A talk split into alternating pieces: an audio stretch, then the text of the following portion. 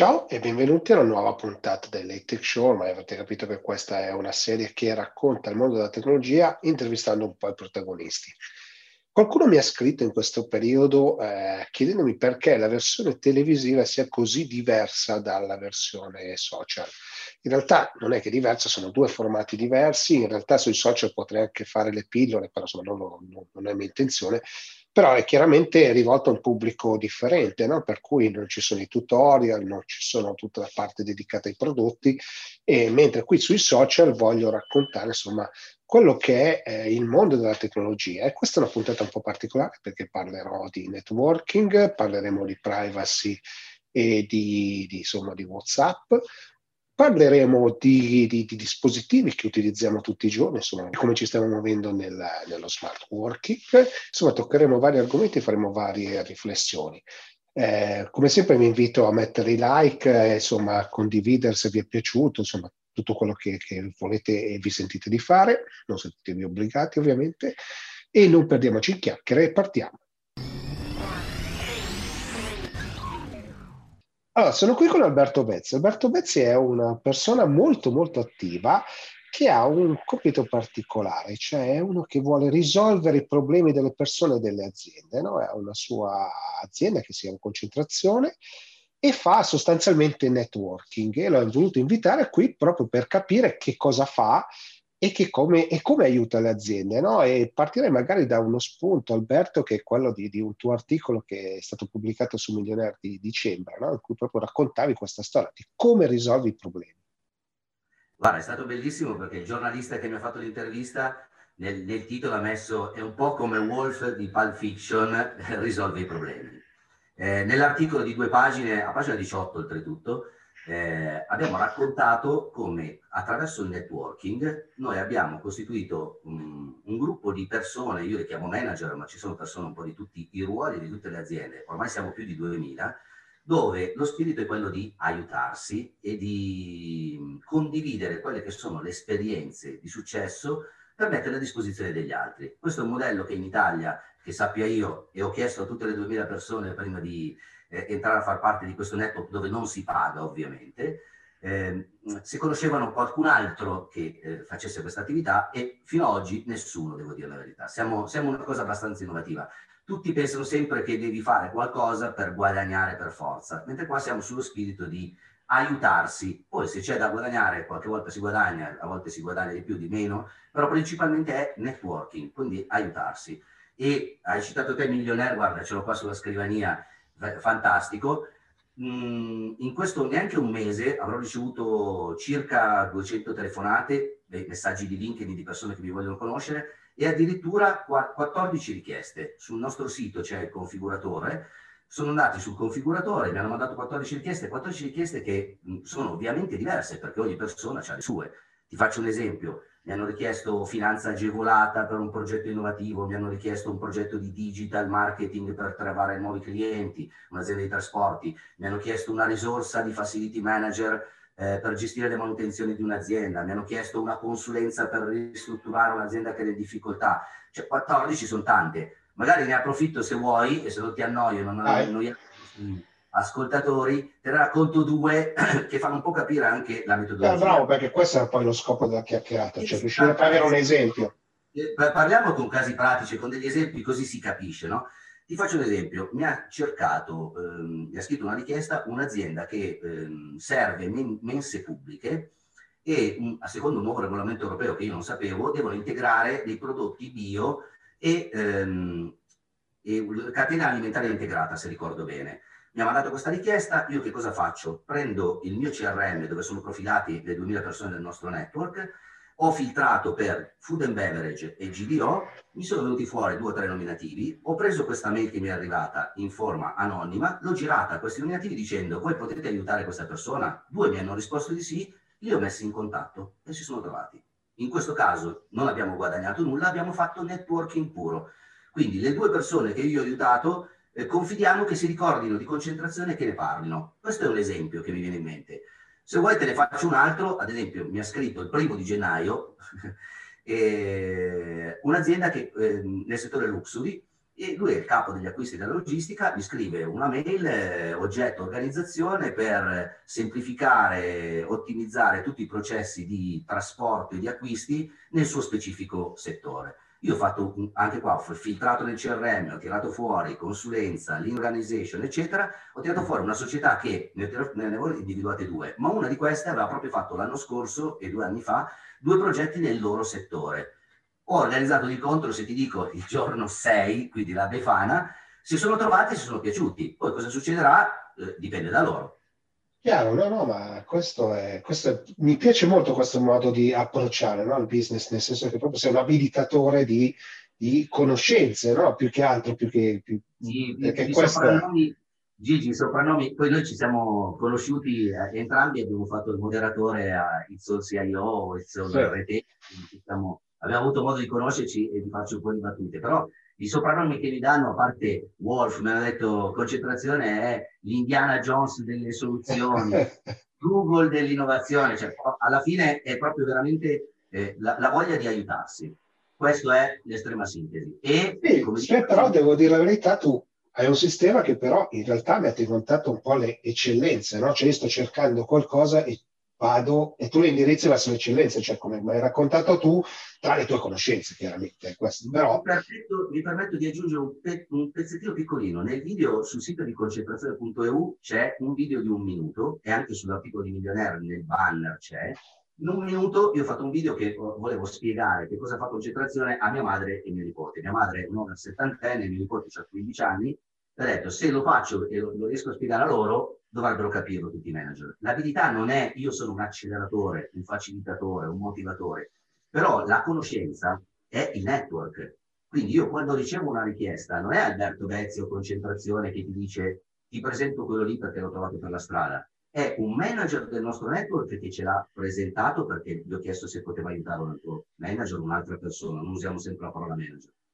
Eh, questa persona che mi ha dato un consiglio, un suggerimento, non ha nessuna intenzione di vendere. Mi ha semplicemente dato, mi ha messo a disposizione la sua conoscenza.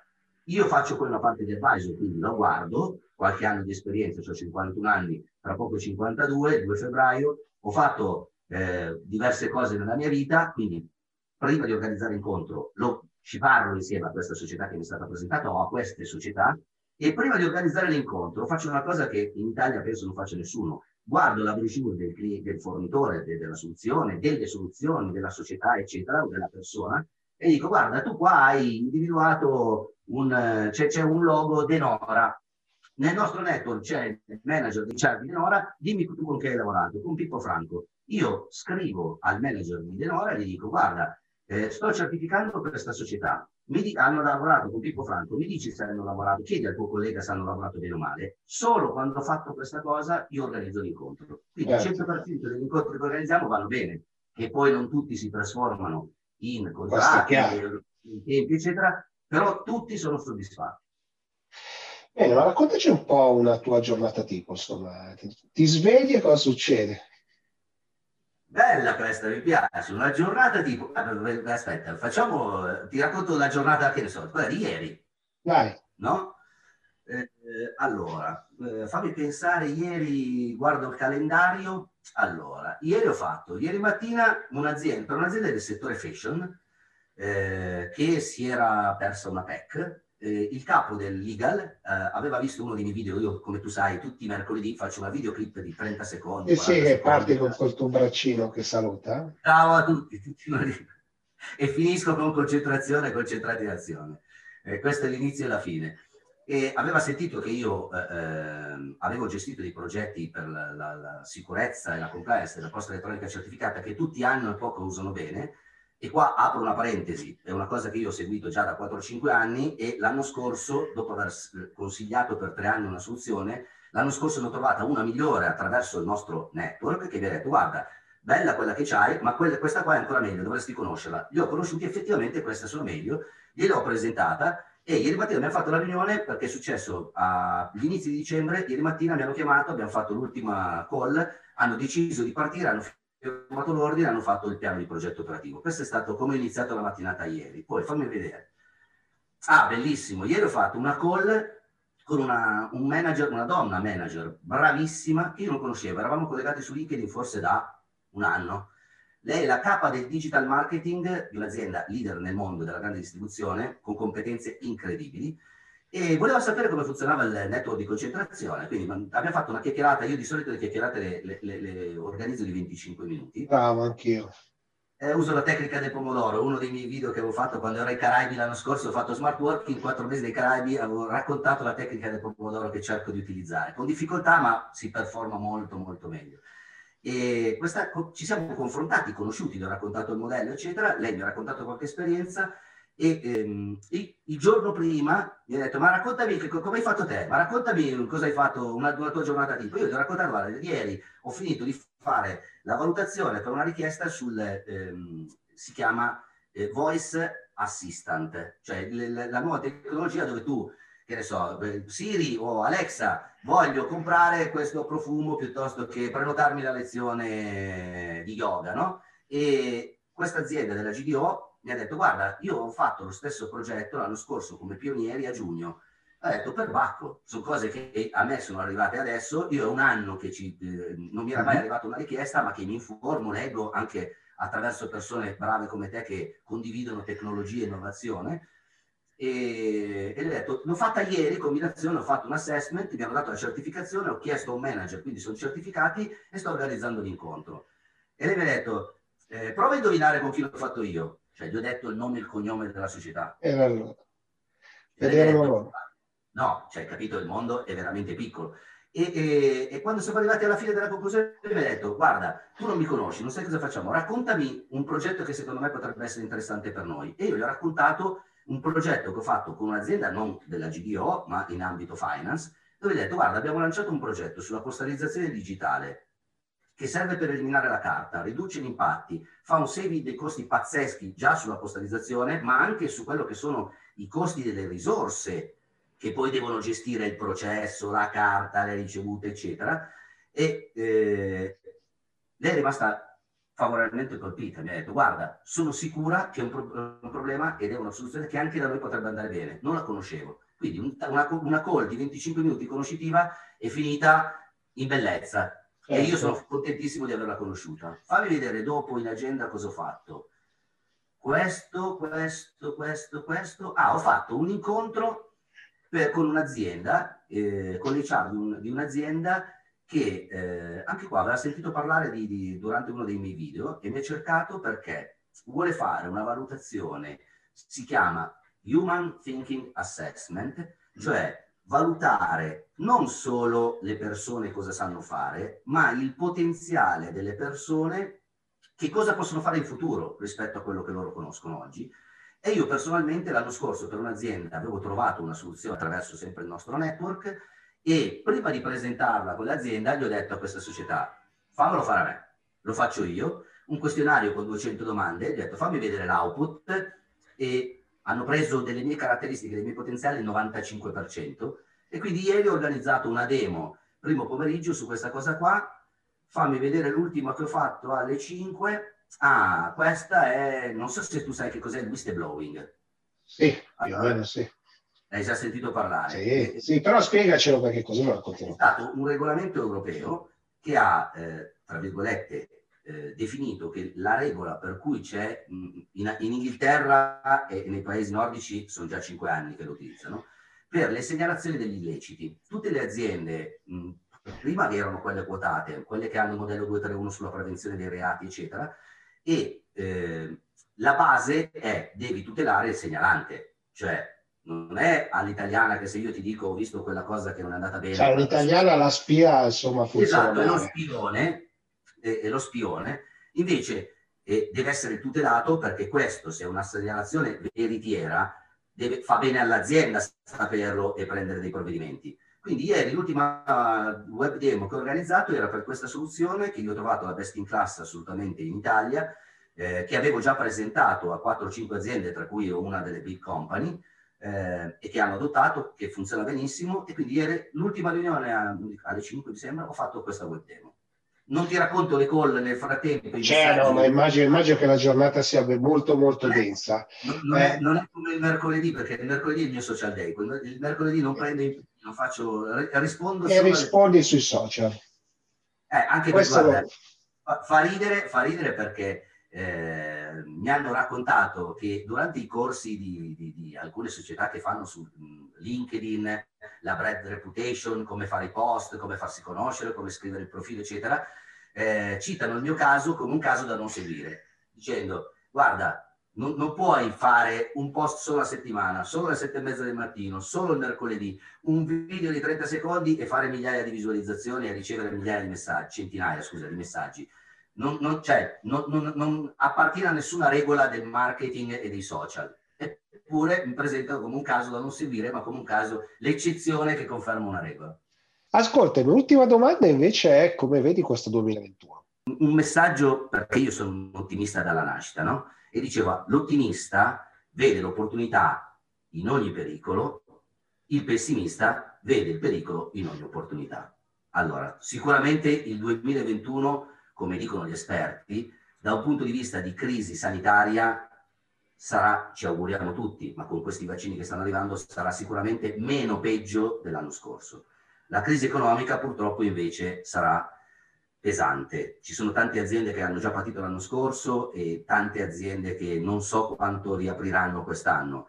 Eh, tutti aspettiamo questi fondi che arriveranno sperando che il governo smetta di fare quello che sta facendo senza fare critiche politiche perché criticare è facile, però bisogna essere poi dall'altra parte e fare qualcosa, se no sei come il tifoso di calcio che dice ah, il giocatore, non diciamo gio- nomi di giocatori così siamo neutri, eh, ha sbagliato un gol. E tu che hai giocato in Serie A, eri campione. Eh, ma siamo tutti allenatori noi italiani. Eh, tutti allenatori e tutti campioni per criticare, poi le cose bisogna averle provate, fatte, e io non ho mai governato nessun paese, quindi penso che loro abbiano dei gran mal di testa e sia un lavoro difficilissimo, a differenza del nostro che è piacevole e si può fare e, e ci si, si toglie tante soddisfazioni. Quindi vedo un grande sforzo da parte di tutti, ovvio che nel, nel lavoro della digital transformation e il mio lavoro del networking sarà un lavoro che crescerà sempre di più, perché sempre di più c'è bisogno di aiutarsi. Eh, sono fiducioso che ci sarà una ripartenza, come tutte le, le, curve della vita, ci sarà una fase di discesa e poi una fase di ascesa. Io personalmente ti dico, mh, il mio sogno nel cassetto del 2021 è eh, di fare addirittura una masterclass con una persona che ho conosciuto due anni fa, che stimo tantissimo, non so se tu lo conosci, Davide Cagliazzo si chiama. Sì, sì, conosco. LinkedIn è una persona che sta condividendo veramente, è, è uno dei anzi secondo me in Italia è l'unico che fa questo mestiere, lui non fa video come faccio io, lui fa post, molto interessanti di, di, ispirazione, di motivazione, ha aiutato un sacco di persone, ha fatto una masterclass per aiutare le persone a cercare lavoro, è uno che si prodiga di fare networking anche lui, soprattutto con non solo business, lato business e lato manager come spesso faccio io, ma anche con neolaureati, disoccupati, eccetera, una persona che si, eh, dà molto e quindi i nostri spiriti dal punto di vista di aiutare gli altri, come dice Simon Sinek, impara a aiutare gli altri, sarà la cosa più importante che imparerai nella tua vita. Il mio sogno del cassetto sarebbe di fare una masterclass con lui il prossimo, quest'anno, ci siamo già sentiti un paio di volte e anche a lui è piaciuta l'idea, e insegnare e trasmettere quello che io ho imparato in tutta la mia vita di come fare networking. Bene Alberto, allora, grazie mille per la chiacchierata e voltiamo grazie pagina.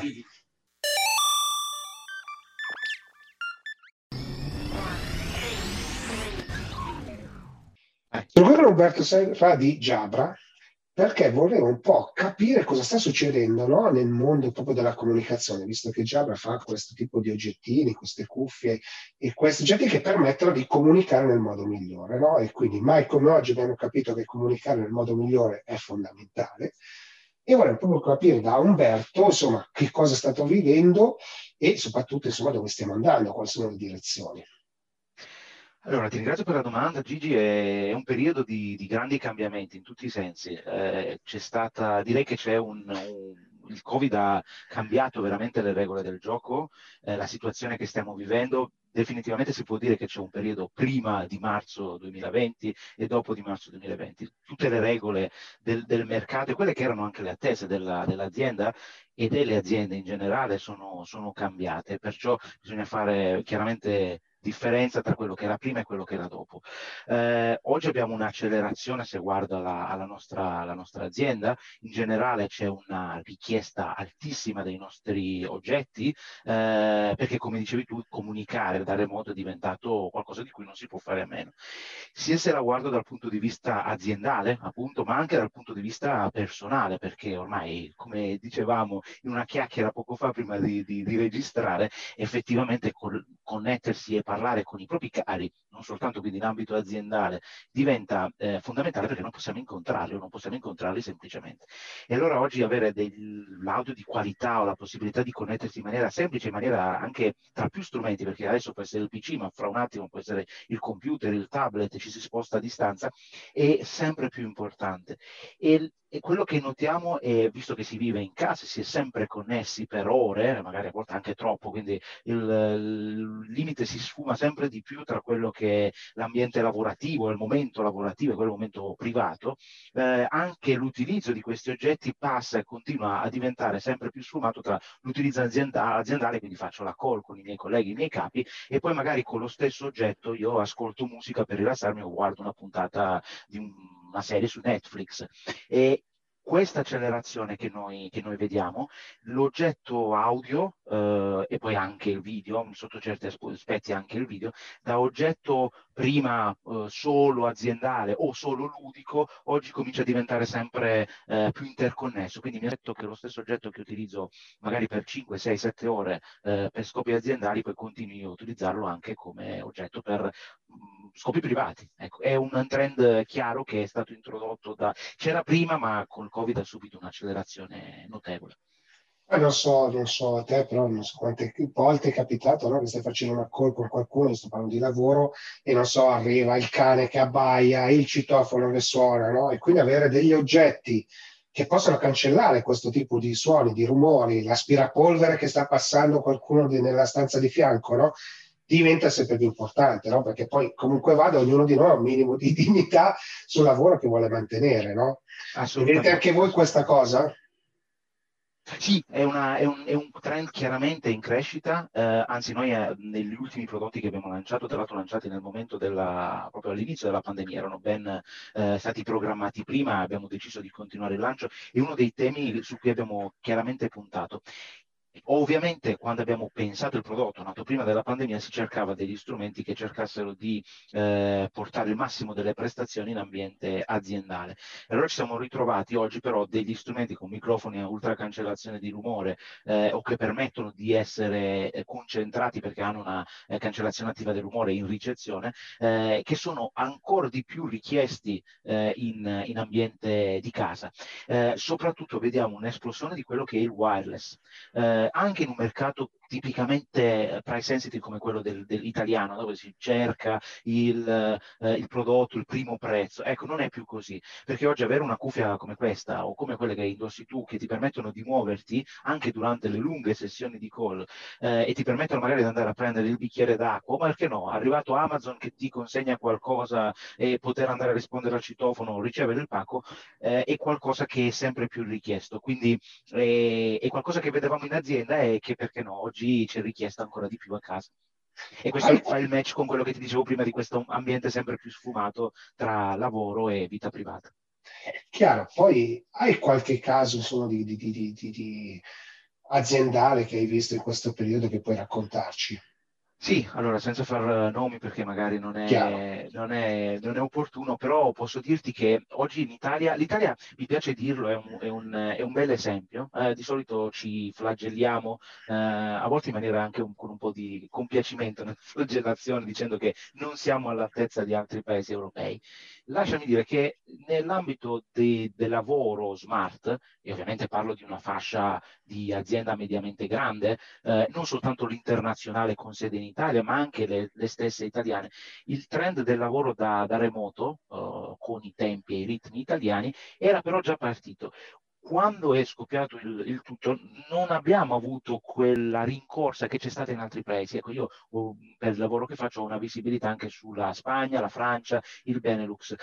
Il, devo dirti che negli altri paesi c'è stata molta più rincorsa, l'Italia da questo punto di vista era già più pronta.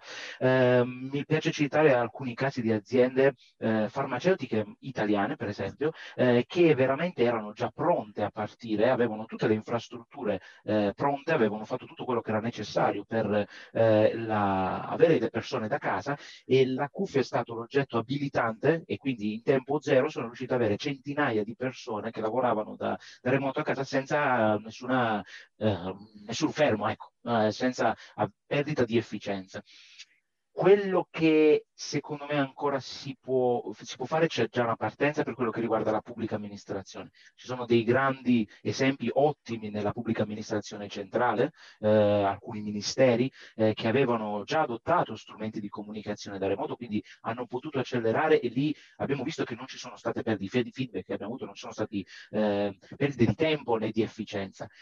Lì dove ancora si può migliorare l'Italia è il vero tessuto poi dell'economia uh, italiana, quindi l'azienda medio, medio-piccola e, e, soprattutto la pubblica amministrazione, quella locale o non centrale, dove c'è ancora, c'è ancora un po' da fare. Però mi piace sottolineare che rispetto ad altri paesi diciamo dire, più blasonati eh, siamo sicuramente messi meglio. Ecco, questo sicuramente si può, si può dire con orgoglio.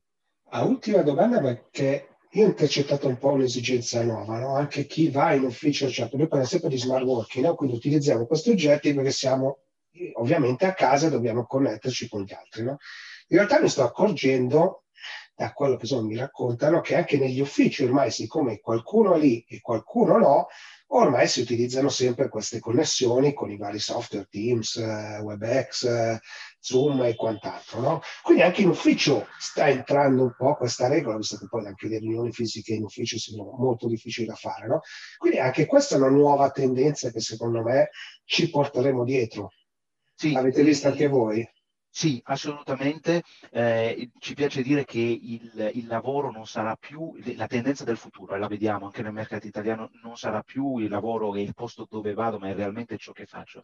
Eh, quindi ehm, il fatto di lavorare, oggi siamo costretti a lavorare da casa, diventiamo zona rossa, già l'arancione cambiano le cose da un minuto all'altro purtroppo, quindi diciamo che oggi lo chiamerei più lavoro da remoto che lavoro, che lavoro smart, ma i germi positivi in questo caso del lavoro smart ci sono e penso che c'è questo cambio di mentalità aziendale che eh, ci lascerà qualcosa di positivo quando speriamo presto questa situazione sarà finita. E esattamente quello che dici tu. Eh, ritornerò in azienda, troverò questi modi di lavorare che oggi sto sfruttando ampiamente, li riporterò a casa. Quindi dovranno essere intelligenti abbastanza le aziende da, da dare quella flessibilità eh, necessaria agli utilizzatori, agli impiegati, ai dipendenti e il dipendente deve essere uh, smart, stanza smart da uh, riuscire a destreggiarsi uh, tra i due ambienti, lavoro, ufficio e mh, mm, vita un po' più personale. Il rischio è quello ovviamente di, che questi um, un po' troppo sfumato, ecco, e quindi che il lavoro prenda un po' troppo il sopravvento sulla parte, sulla parte privata. Quindi sarà importante avere delle, delle regole per il futuro che ci eh, permettano di avere un diritto alla disconnessione, che è qualcosa per esempio di cui in Francia si parla già, esiste già. Ecco, sono cose che in Italia dovranno arrivare se vogliamo fare il passo successivo. C'è un aspetto che vedo nel futuro, che vediamo noi come, come Giabra, eh, un ambiente di cui ancora si parla poco, all'estero è un po' più avanzato, il, l'Office Hub, eh, cioè punti come possono essere spazi di co-working eh, che sono un punto intermedio dove poter non essere a casa dove magari ci sono i spazi troppo piccoli, eh, bambini, come dicevi tu, l'aspirapolvere che passa, eh, ma dove eh, in realtà posso lavorare senza essere in ufficio, quindi in un ambiente un po' più, se vogliamo, tranquillo e riservato. E i, ci sono aziende che stanno guardando a, a, questi spazi, magari riducendo i propri spazi, andando ad affittare eh, lo spazio di co-working solo quando necessario. Ovviamente aziende più agili, snelle. Certo, deve essere minimamente strutturato, chiaro.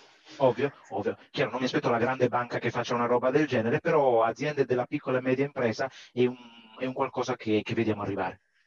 Ultima domanda, un, riguarda la semplificazione, no? Cioè ogni volta che ci connettiamo a questi tipi di software impazziamo, no? Non ci vediamo, non ci sentiamo.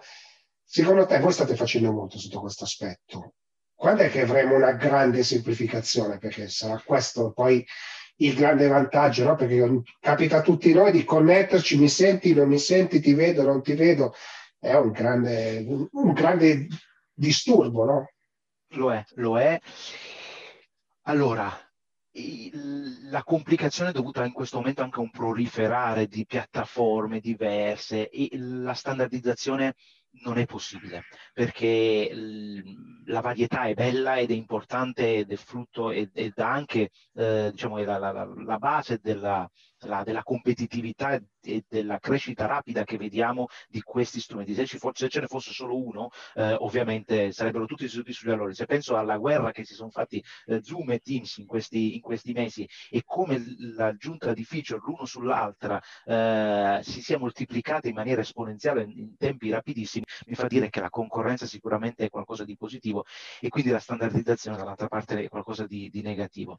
Uh, oggi la semplificazione secondo me si avrà eh, quando più il, avremo degli strumenti eh, portatili, mm, eh, quando più ci connetteremo in maniera semplice e in remoto eh, attraverso cellulari, tablet, quindi oggetti mediamente più semplici di un computer. Sicuramente quando ci sarà il 5G, quindi delle connessioni veloci che ci permetteranno di connetterci veramente in ogni luogo con mm, bande veloci eh, accelererà questo processo. Uno dei passaggi che vediamo come chiave in questo è liberarsi dei, dei cavi, sia nell'audio che nel video. Anco, l'audio siamo già lì, il video siamo ancora in una fase iniziale. Già c'è un passaggio nel video importante, i grandi sistemi, eh, diciamo quelli classici di videoconferenza da, da sala a riunione, eh, stanno andando a sparire. Abbiamo il bring your own device anche in quell'ambiente lì, quindi arrivi, arrivi col tuo smartphone uh, o laptop. Sì, sebbene poi insomma, visto che ha Insomma, sono stati presentati pro- progetti e prodotti molto interessanti anche sotto questo aspetto, perché anche lì si è capito che bisogna semplificare. Semplificare, esatto. L'idea è ecco, arrivare, non dover connettere niente, ecco, un'esperienza simile a quella del, del mobile, del cellulare, che quasi ormai estremamente semplice e questo dove, è questo dove si tende. E ovviamente il wireless non può prescindere, da, non, non, non, deve essere parte dell'equazione perché se comincia a dire devo attaccare questo, ho bisogno di quel cavo e poi c'è quel formato, eh, ovviamente crolla tutto e la, semplici, la semplicità viene, viene, a mancare. Il, il, plug and play del futuro è il, è il wireless, questo è, è poco ma sicuro. Va bene, allora Umberto, grazie mille per la chiacchierata. Insomma, abbiamo toccato tanti, tanti punti eh, e tra l'altro non abbiamo mai parlato di prodotti, quindi cosa, cosa eh, incredibile. Insomma. Quindi è successo. Va bene, allora grazie mille e voltiamo pagina.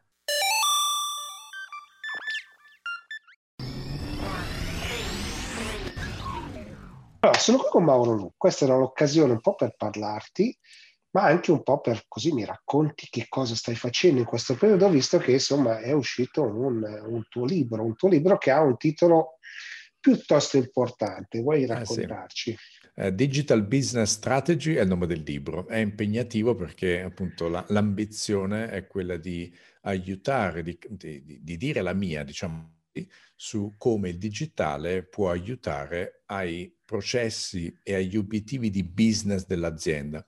Quindi non è un libro tecnico, è un libro che parla di business, è un libro che parla di affari, e prova a rispondere a una macro domanda, ma io col digitale, diciamo, quanto mi aiuta il business dell'azienda, no? Um, e quindi cerca di partire dai fondamentali sui quali un'azienda si dovrebbe interrogare a prescindere dal digitale, per poi capire quanto appunto il digitale ci aiuta a infilare dentro tutto quello che possiamo immaginare, ed è davvero tanto, ma a supporto degli obiettivi di business.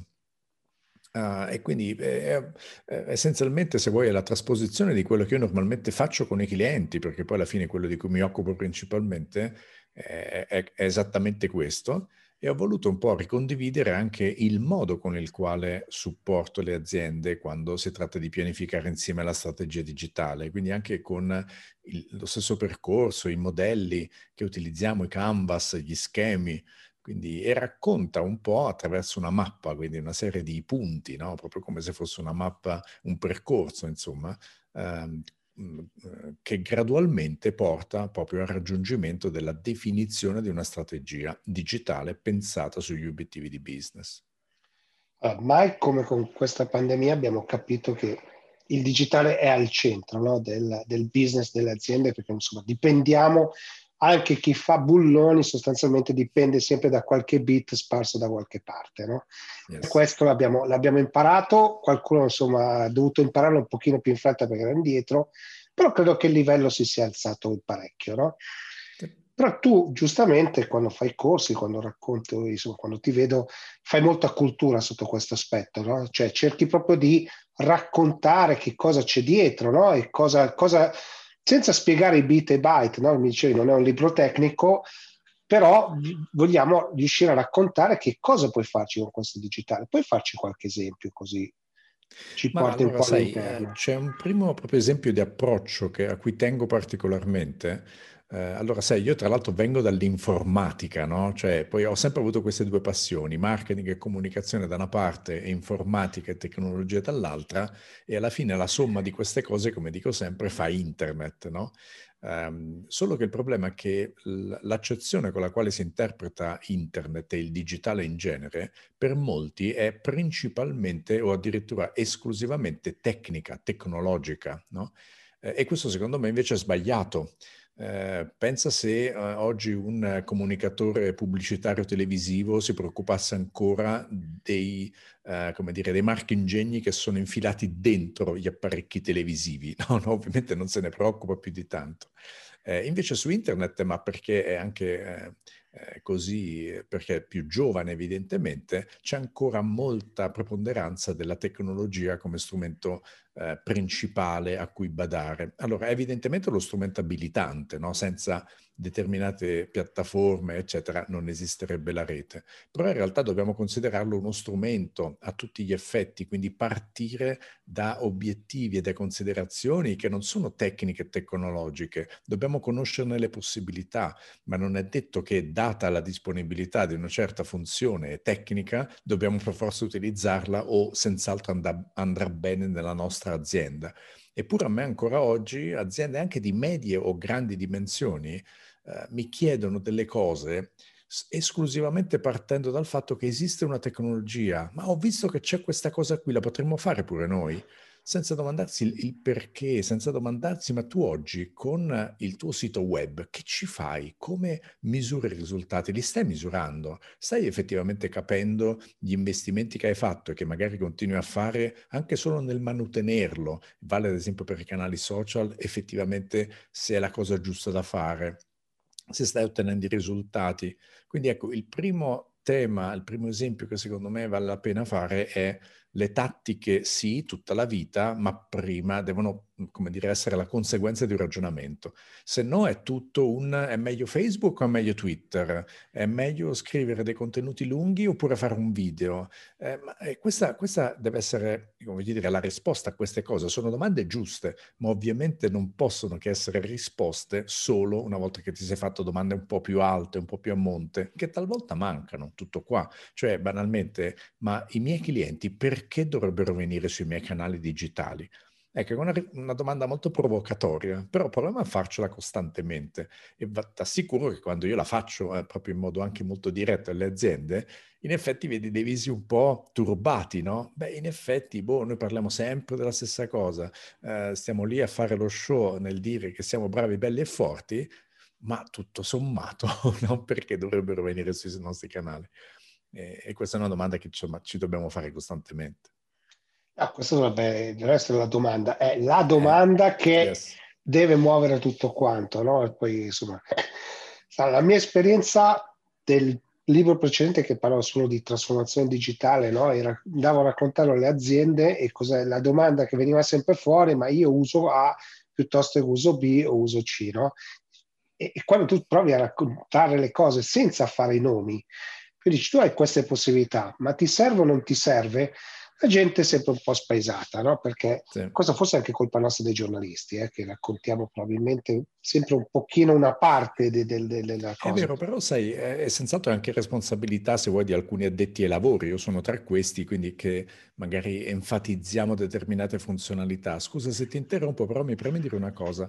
Eh, è anche un po' perché siamo viziati da certe tecnologie. Se ci pensi, la soglia d'ingresso di alcune cose, che sia anche la realizzazione di un sito piuttosto che l'apertura di un canale social o l'utilizzo di, anche di una piattaforma apparentemente complessa come può essere la marketing automation, non so, robe un po' più articolate, ma la soglia d'ingresso è sempre più bassa, no? Quindi apparentemente, e ribadisco apparentemente, il fatto che ci sia disponibilità di una piattaforma così accessibile, diciamo, eh, come dire, rende un po' troppo, eh, c'è troppa faciloneria nell'immaginare di utilizzarla solo perché esiste. No, se costasse molto di più, ovviamente ci faresti tanti ragionamenti prima di no, dire questo... eh, proviamo a utilizzarla e sperimentarla. Quindi voglio dire, siamo anche un po' viziati, anche giustificato questo atteggiamento. Però insomma sta un po' a noi professionisti o a, a, agli esperti, come sei anche te, insomma, aiutare le organizzazioni a considerare la tecnologia nel contesto giusto. Ah, però sai, anche tu credo che fai come me, no? inviti a sporcarsi le mani, no? Cioè c'è certo. qualcosa di nuovo, inviti a sporcarti le mani. Ma non è un invito a sporcarsi le mani a fine a se stesso, ma è cerchi di capire cosa puoi farci e cosa, come può tornarti utile, no? Invece yes. molti fanno degli esercizi stilistici, io vedo tante aziende che fanno questo. Non so se anche tu hai nella tua esperienza. Ma sai, io ripeto, vedo anche uh, ma, ma, è anche, come dire, comprensibile lato cliente. Ora ti dico cose che invece mi dà un po' più noia e più fastidio, ma lato aziende eh, vedo ovviamente che sono sommersi di informazioni, di sollecitazioni da parte, ad esempio, dei vendor no? di tecnologie che giustamente devono fare quello di lavoro, no? ti devono dire eh, comprati la nuova piattaforma di e-commerce perché è facilissima da utilizzare, efficiente, bla bla bla. Mhmm, e, e, questo che cosa uh, fa succedere? Fa succedere che a me ogni tanto arriva qualche cliente che mi dice: Senti, eh, vorrei aprire un e-commerce, è meglio Magento o è meglio, che ne so, Shopify? Che è, la, che è la domanda peggiore del mondo, nel senso, prima o poi te la dovrai porre probabilmente, ma la piattaforma tecnologica per un e-commerce è l'ultima cosa a cui devi pensare. Eh, io la metafora che ad esempio faccio in questi casi, soprattutto per i retailer, no? che hanno dei punti vendita e giustamente si stanno domandando anche come affiancare il digitale al, ai loro negozi, è quella di dire, ma senti un po', se te dovessi aprire un nuovo negozio in un'altra città, magari in una città che non conosci, ok? Di cosa ti preoccupi? Solo di fare la vetrina?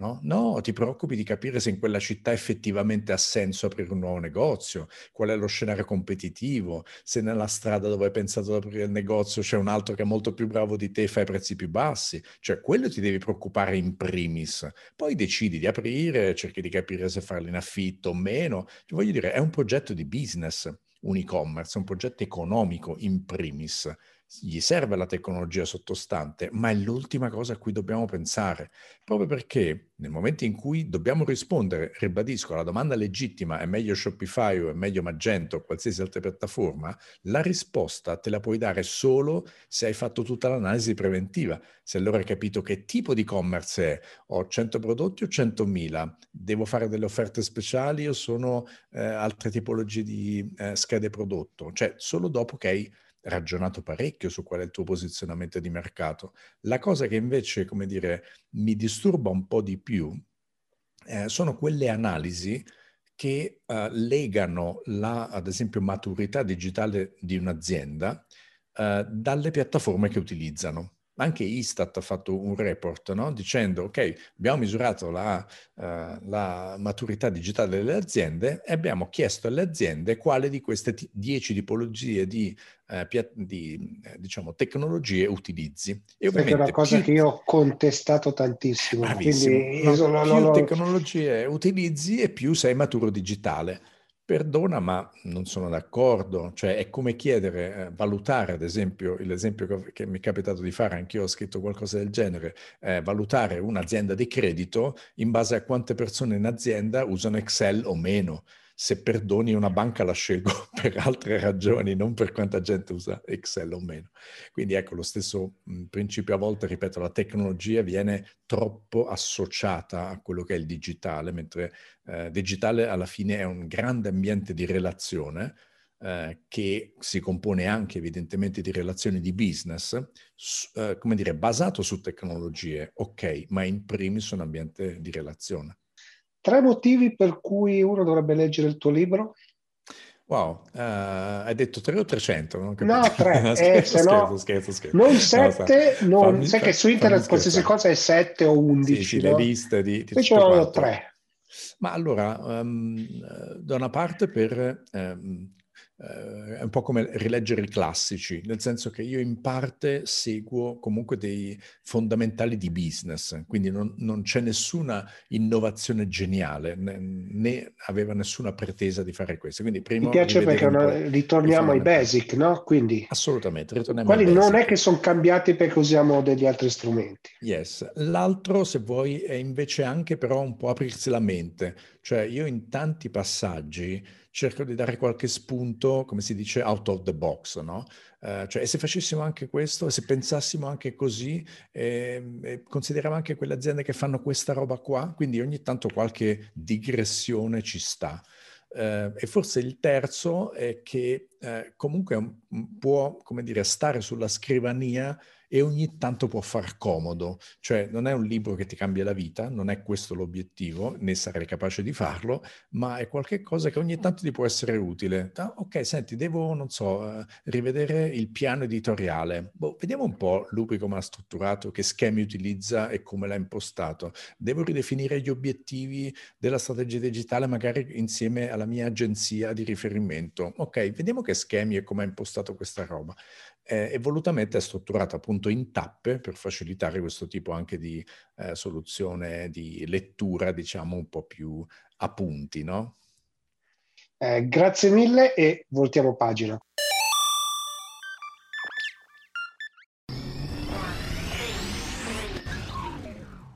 Siamo qui con Stefano Epifani. Con Stefano Epifani perché? Prima di tutto perché insomma, si occupa del, della trasformazione digitale attraverso il suo istituto da, da, tempo, è un professore, è un amico, ma soprattutto è molto attento a quello che accade sulla rete. E quindi mai come in questi giorni si è parlato tanto di privacy, di WhatsApp, di come stanno cambiando le regole che insomma, ci regolano a noi stessi l'utilizzo dei mezzi e volevo un po' capire un po' cosa succedeva. Io insomma un po' raccontato qual è il mio pensiero, però insomma vorrei sentire raccontato dagli altri il loro pensiero, quindi Stefano ti ho invitato appunto per questo. Quindi Grazie cosa mi puoi dire? Grazie Gigi, è sempre un, uh, un, onore e un piacere essere invitato da uh, te per il Late Tech Show.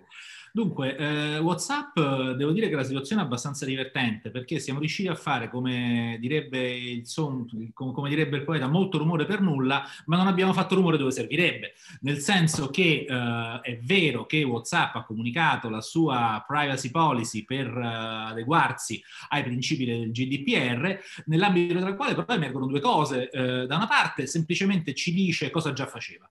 Dall'altra, alcune cose, in particolare l'utilizzo dei dati veicolati attraverso WhatsApp per migliorare l'esperienza utente, diciamo così, all'interno di Facebook, in, in Europa per il GDPR, quindi per la normativa europea, non sarà possibile. Quindi allo stato attuale la cosa che inizialmente sembrava aver spaventato un po' di più tutti quanti non sarà eh, possibile. Ma va detto che già quello che è possibile è sufficiente per, eh, per spaventare, perché ci stiamo rendendo conto di come molte delle cose che eh, le grandi piattaforme avevano promesso di fare o di non fare, in particolare quando ci fu l'acquisizione di WhatsApp da parte parte di Facebook ci fu una dichiarazione che peraltro eh, rese possibile anche questa acquisizione nella quale ci si impegnava a non utilizzare mai i dati dell'uno eh, per, uh, per l'altro e questo al di là del muro che in questo momento è rappresentato dal GDPR che in qualche modo salvaguardia gli uh, utenti europei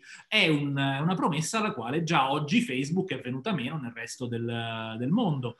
Negli Stati Uniti uh, WhatsApp con la nuova privacy policy può utilizzare i dati delle conversazioni per eh, migliorare l'esperienza utente tradotto per targetizzare meglio gli utenti rispetto ai messaggi pubblicitari, così come la eh, comunicazione criptata che viene eh, garantita agli utenti, poi tanto così criptata non è dal momento in cui eh, è possibile avere una chiave per decodificarla, quindi insomma è criptata fino a che qualcuno non apre la, eh, la procedura di codifica. Insomma, mh, ci troviamo secondo me di fronte a un momento in cui i, eh, le grandi piattaforme eh, cominciano ad avere una possibilità di leggere gli utenti un po' troppo alta e questo eh, non è sufficiente eh, arginarlo con eh, i famosi termini di servizio. Beh, ma hai firmato i termini di servizio, di conseguenza sai cosa ti aspetta. Perché? Perché queste piattaforme hanno una presenza e una potenza di fuoco tale che cominciano a configurarsi in senso stretto come eh, servizio pubblico, un po' come l'acqua, la luce, il, il gas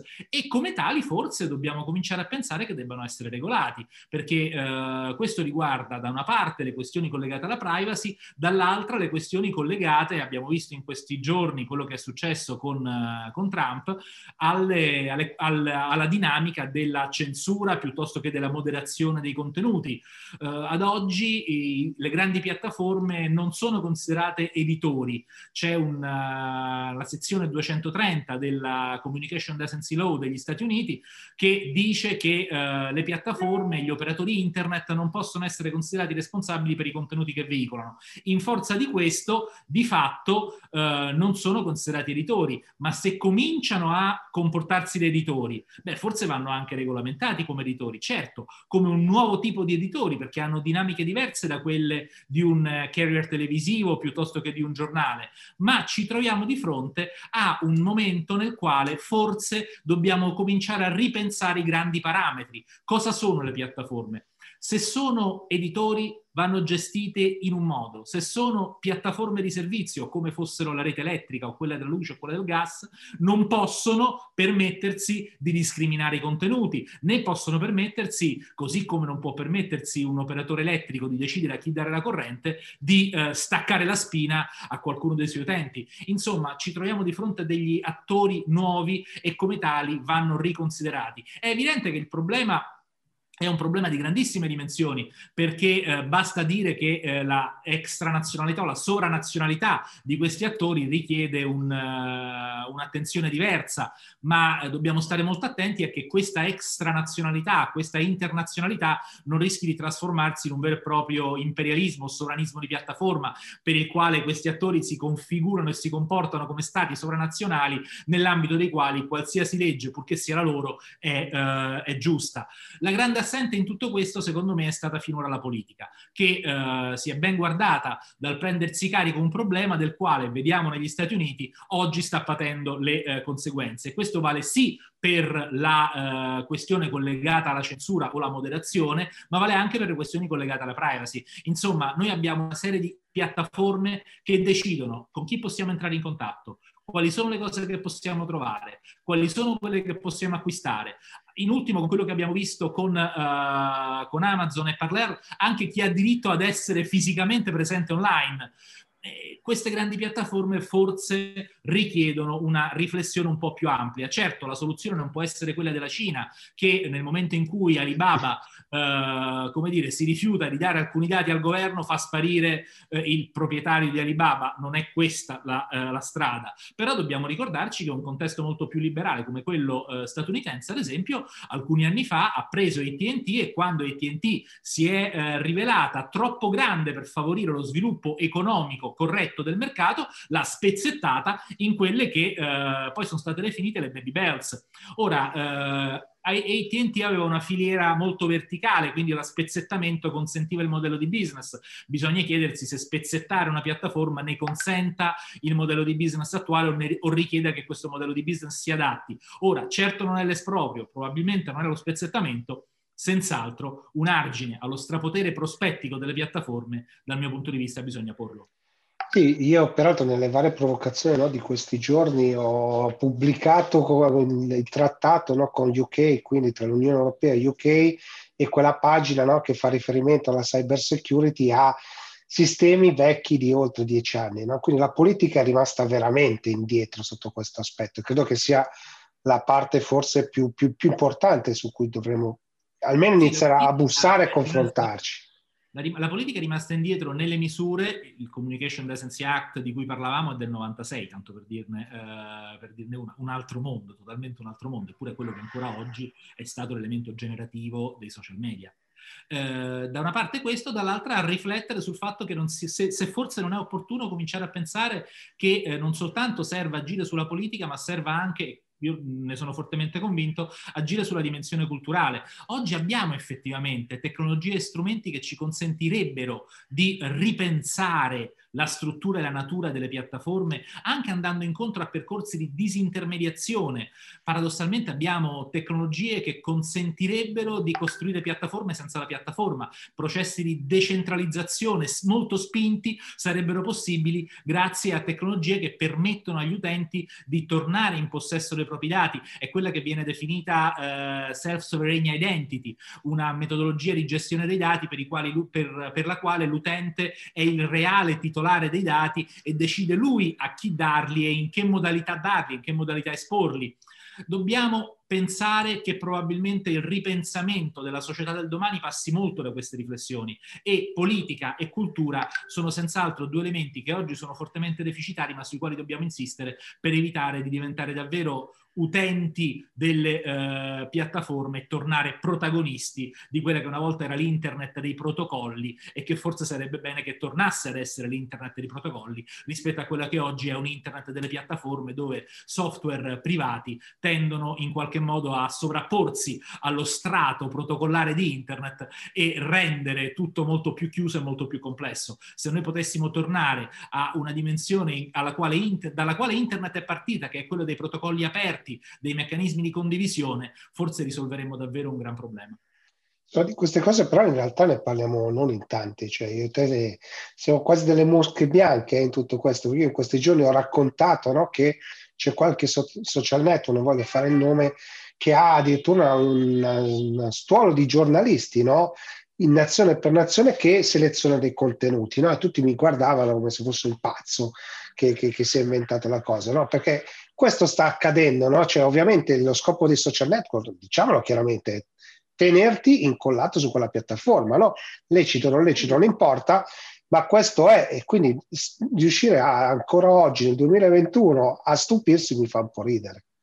Sì, d'altro canto mi sembra un po' la, la, sindrome di chi è rapito e si innamora del proprio rapitore. Vedo moltissimi commenti appunto che dicono, eh vabbè ma hai firmato i termini di servizio, sì ma i termini di servizio non possono andare contro legem e comunque le leggi, dicono gli avvocati ubi, soci, ubi, soci, ubi societas, cioè lì dove c'è la società si costruisce il diritto, le leggi variano e devono essere cambiate in funzione del variare degli assetti sociali. Oggi siamo di fronte a questo momento, quindi il, la necessità di un ripensamento profondo del contesto intero della rete per, da una parte, arginare il potere delle piattaforme nella legittimità attuale dell'esercizio delle piattaforme, perché oggi le piattaforme non stanno facendo nulla di illecito, stanno facendo ciò che uh, la legge gli consente di fare. La domanda è, ciò che la legge gli consente di fare è qualcosa che va nella direzione di una sostenibilità socia- sociale da qui a 5 o 10 anni? Dal mio punto di vista no. Quindi abbiamo la necessità di ripensare i ruoli degli attori e oggi forse uno degli attori più potenti al mondo è quello delle piattaforme.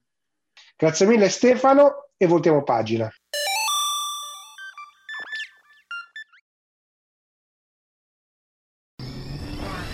Bene, siamo giunti al termine anche di questa puntata del Tech Show. Come sempre vi invito a seguirci sui social, a mettere i like, a, insomma, a condividere tutto quanto quello che volete e avete voglia di fare. E non mi resta altro che darvi appuntamento alla prossima settimana. Ciao!